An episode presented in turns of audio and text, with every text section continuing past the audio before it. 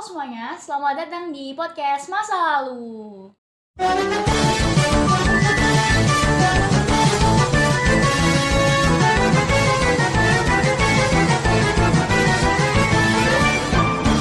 Eits, masalah apa nih?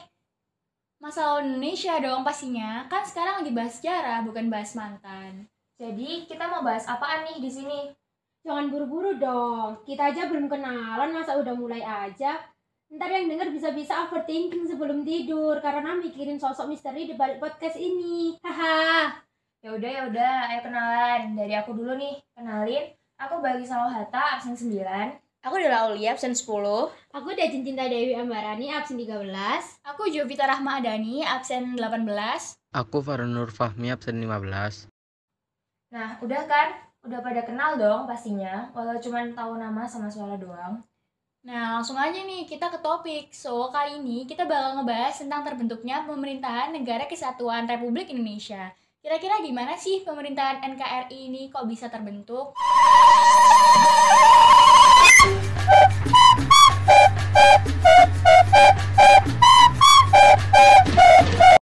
Nah, dimulai dari alasan kenapa pemerintahan NKRI ini bisa terbentuk, yaitu karena setelah kemerdekaan Indonesia pada tanggal 17 Agustus 1945, negara Indonesia belum bisa dikatakan sepenuhnya merdeka nih, karena ada berbagai hal atau syarat yang harus dipenuhi oleh suatu negara.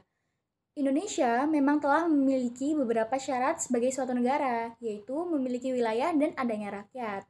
Akan tetapi, terdapat beberapa persyaratan utama lainnya sebagai suatu negara yang belum terpenuhi oleh negara Indonesia, yaitu struktur pemerintahan dan pengakuan dari negara lain. Indonesia dikatakan belum memiliki pengakuan dari negara lain karena proklamasi kemerdekaan Indonesia tidak mengundang secara resmi berbagai duta besar negara lain.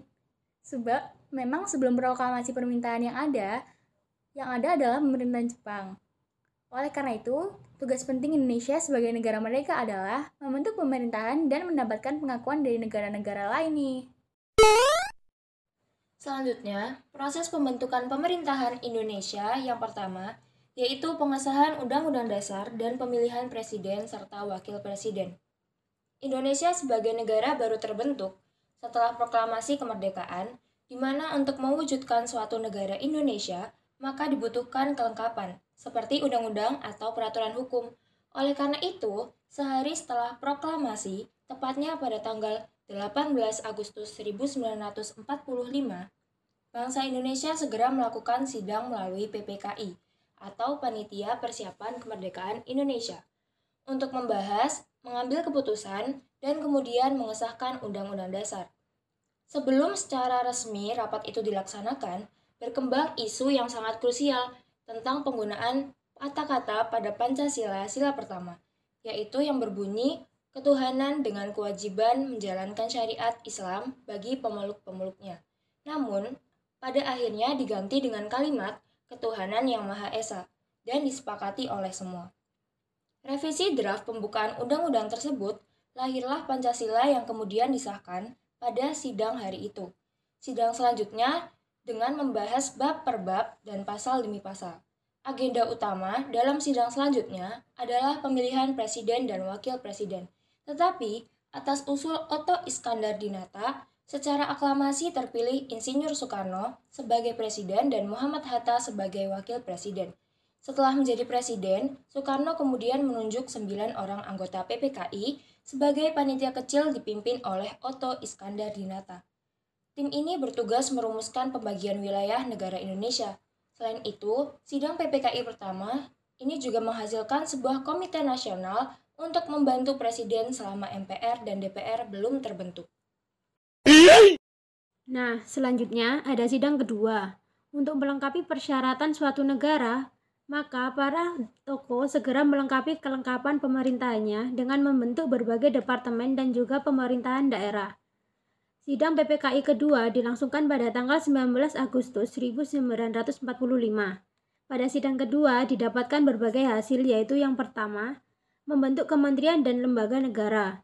Pada sidang kedua, Soekarno menunjuk Ahmad Subarjo Sutarjo Karto Hadikusumo dan Mr. Kasman untuk membentuk semacam panitia kecil untuk merancang Kementerian Indonesia dan lembaga negara.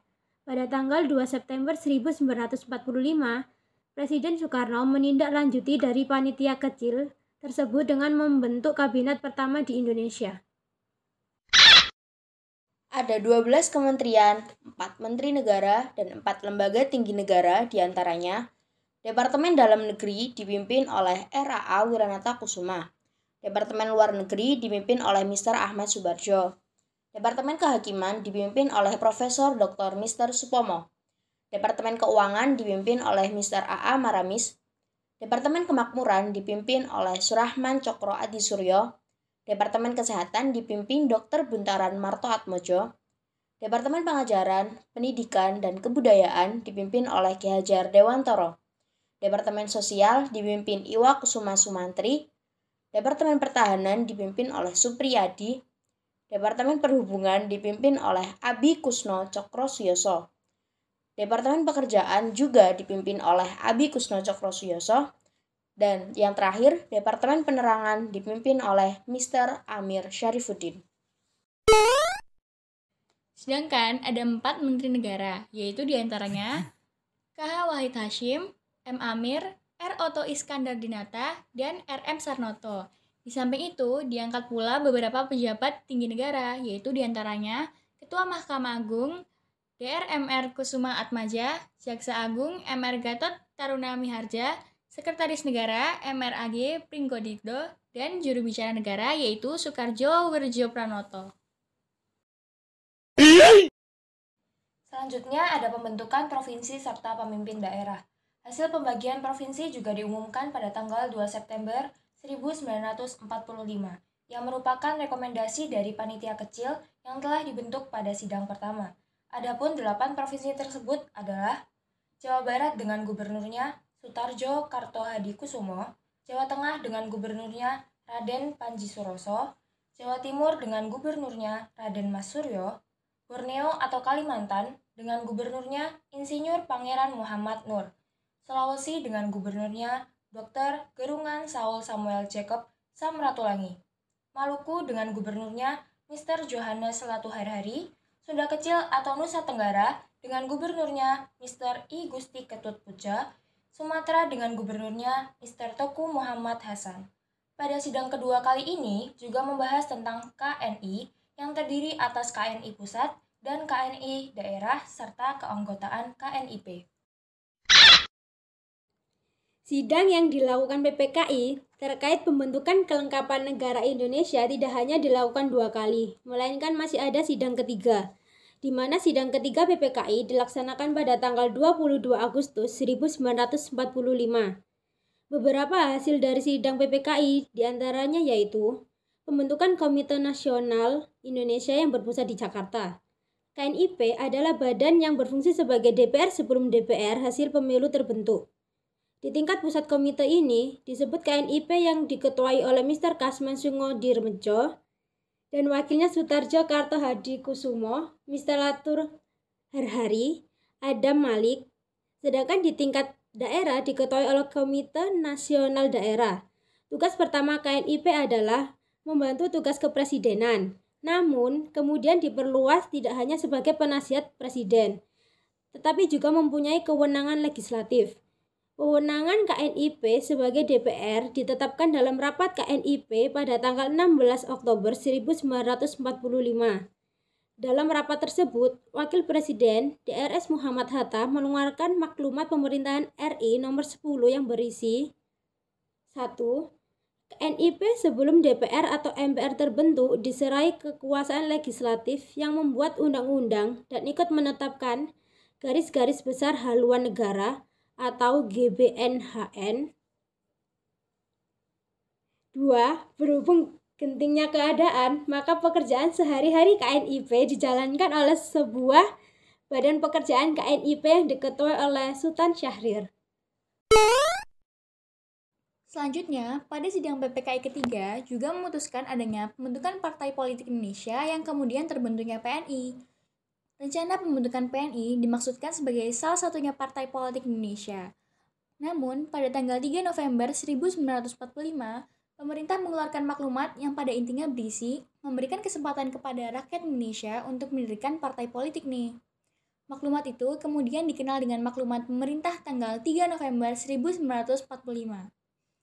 Partai politik yang muncul di antaranya Masyumi, Partai Komunis Indonesia, Partai Buruh Indonesia, Parkindo, Partai Rakyat Jelata, Partai Sosialis Indonesia, Partai Rakyat Sosialis, Partai Katolik, Permai, dan PNI. Pada sidang ketiga, kemudian dibahas pula mengenai pembentukan Badan Keamanan Rakyat. BKR dibentuk pada tanggal 22 Agustus 1945, yang saat itu juga masuk ke dalam bagian Badan Penolongan Keluarga Korban atau BPKKP. Tujuan dibentuknya BKR untuk memelihara keselamatan masyarakat dan keamanan di berbagai wilayah. BKR bukanlah tentara, sehingga sampai akhir Agustus 1945, Indonesia belum memiliki tentara pemerintah belum membentuk tentara yang bersifat nasional karena tentara yang bersifat nasional akan mengundang sikap permusuhan dari sekutu tentara Jepang. Terlepas dari sidang PPKI, pembentukan pemerintahan berlanjut pada lahirnya Tentara Nasional Indonesia. Pembentukan BKR pada sidang ketiga PPKI menimbulkan pro dan kontra di kalangan pemuda. Para pemuda yang tidak puas terhadap kebijakan pemerintahan dalam pembentukan BKR kemudian membuat badan-badan perjuangan.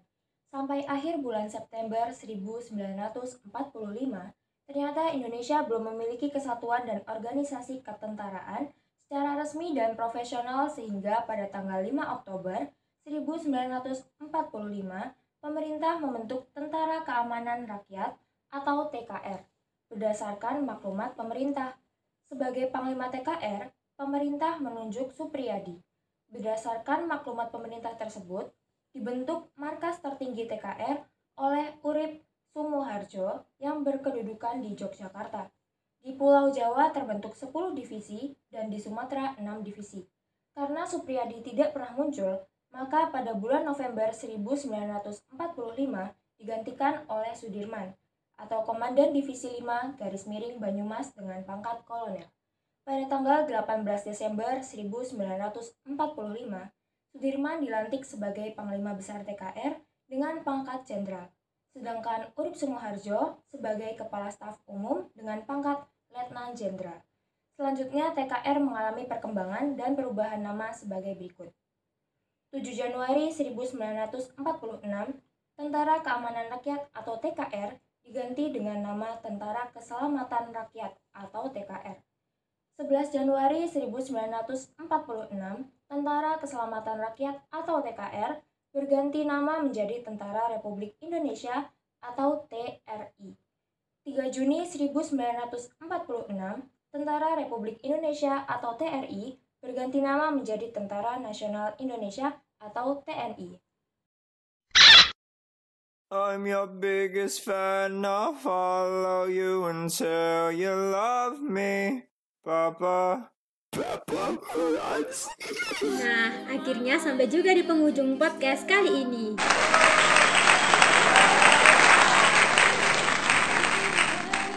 Gimana gimana? Belajar sejarah asik juga kan? Pastinya dong, apalagi kalau podcast ini makin betah gak sih buat belajar sejarah lebih lagi? Benar-benar, emang sejarah tuh nggak ada habisnya ya kalau dipelajarin bakalan bikin kepo terus-terusan.